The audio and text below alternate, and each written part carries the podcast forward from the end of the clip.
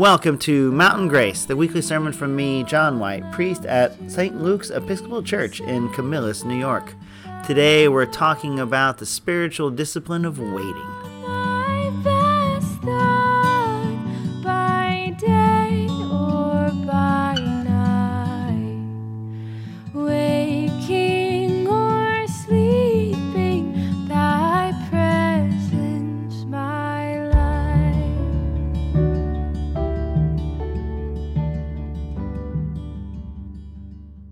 Reading today is from 2 Thessalonians. Now we command you, beloved, in the name of our Lord Jesus Christ, to keep away from believers who are living in idleness and not according to the tradition that they received from us. For you yourselves know how you ought to imitate us. We were not idle when we were with you, and we did not eat anyone's bread without paying for it. But with toil and labor we worked night and day, so that we might not burden any of you. This was not because we did not have that right, but in order to give you an example to imitate. For even when we were with you, we gave you this command anyone unwilling to work should not eat. For we hear that some of you are living in idleness, mere busybodies, not doing any work. Now, such persons we command and exhort in the Lord Jesus Christ to do their work quietly and to earn their own living. Brothers and sisters, do not be weary in doing what is right.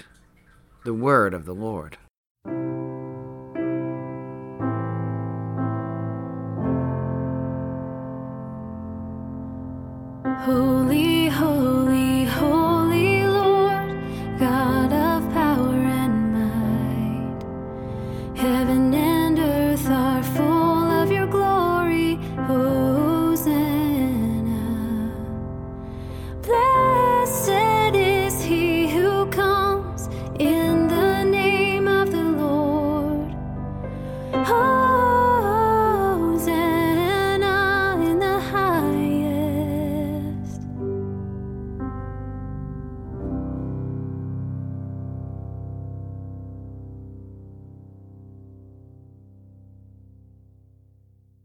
Please be seated.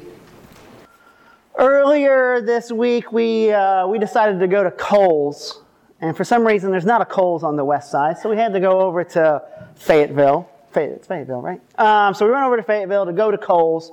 And so it was in the evening time after dinner, and the whole family were driving over. And we you know, went across 690 and 481. We got off on Route 5 to get the last mile to Kohl's. And as we're getting off 481 and on to Route 5, my son, who's five, says, Are we there yet? We've been driving for hours.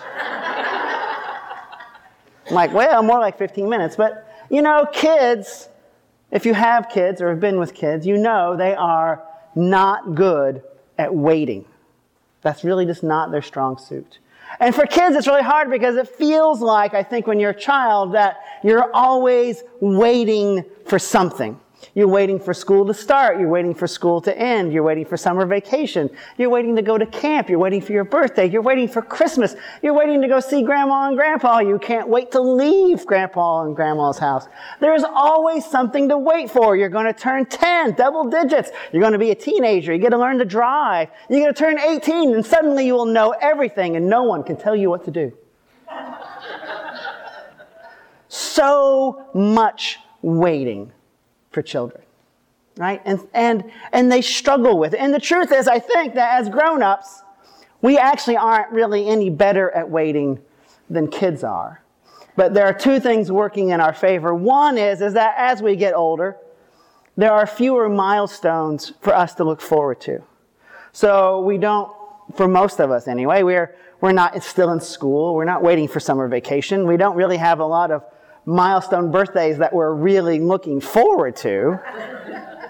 right? And so that's that's helpful. But the other thing is is that when we're older that we we've learned somehow to sort of temper our anxiety around waiting for things to happen.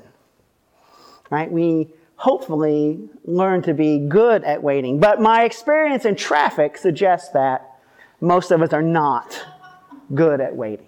Right? Or if you're in line, it's going to be Christmas soon and you're in line at the Walmart and for some reason they have 32 checkout counters and eight people who work up there. And you're waiting and people get frustrated. and It's easy to lose patience when we're waiting. In these readings that we look at today, they, especially this letter from Paul to the Thessalonians and, and the story about Jesus in the temple are, are kind of really about waiting and about doing it well, or mostly in this case, not doing it very well.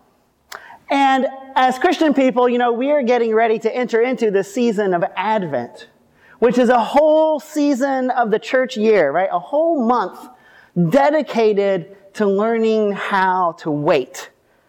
Good waiting, waiting well. That's what Advent is about. So clearly, as Christian people, there is something to be learned about waiting that is important in our life of faith. So if we go back to that story that Paul is writing about in that letter to the people of Thessalonica, what we have found is that there are people who have heard the good news and they have given themselves over to Jesus. And as far as they're concerned, that's it. We're good to go now. We don't have to do anything else. We're just going to sit around and wait for Jesus to come. We're not going to contribute in any way. And Paul writes to them and tells them, no, no, no. That's, that's not what you're being called into. That's not good waiting. That when you accept Jesus, it's not like some magical ticket for the train to heaven to arrive, and you don't have to do anything until that day.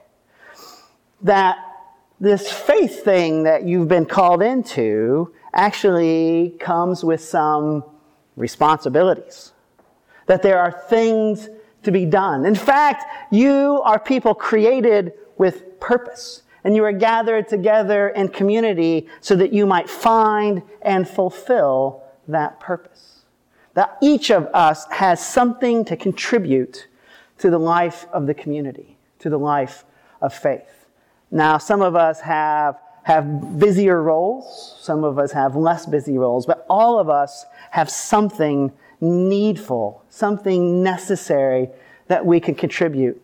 We can pray. That's the most important thing we can do. And as we've talked about before, there are certainly other tasks that are helpful. But we are also all called to serve, to encounter people in need, and to respond in love.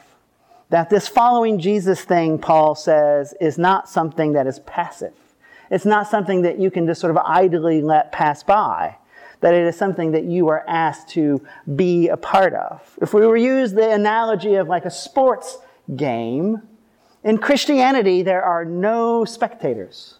Everyone is on the field, right? We are all called, we all have purpose, we all have something to contribute. And Paul reminds the believers of Thessalonica that that is the essence of Christian faith.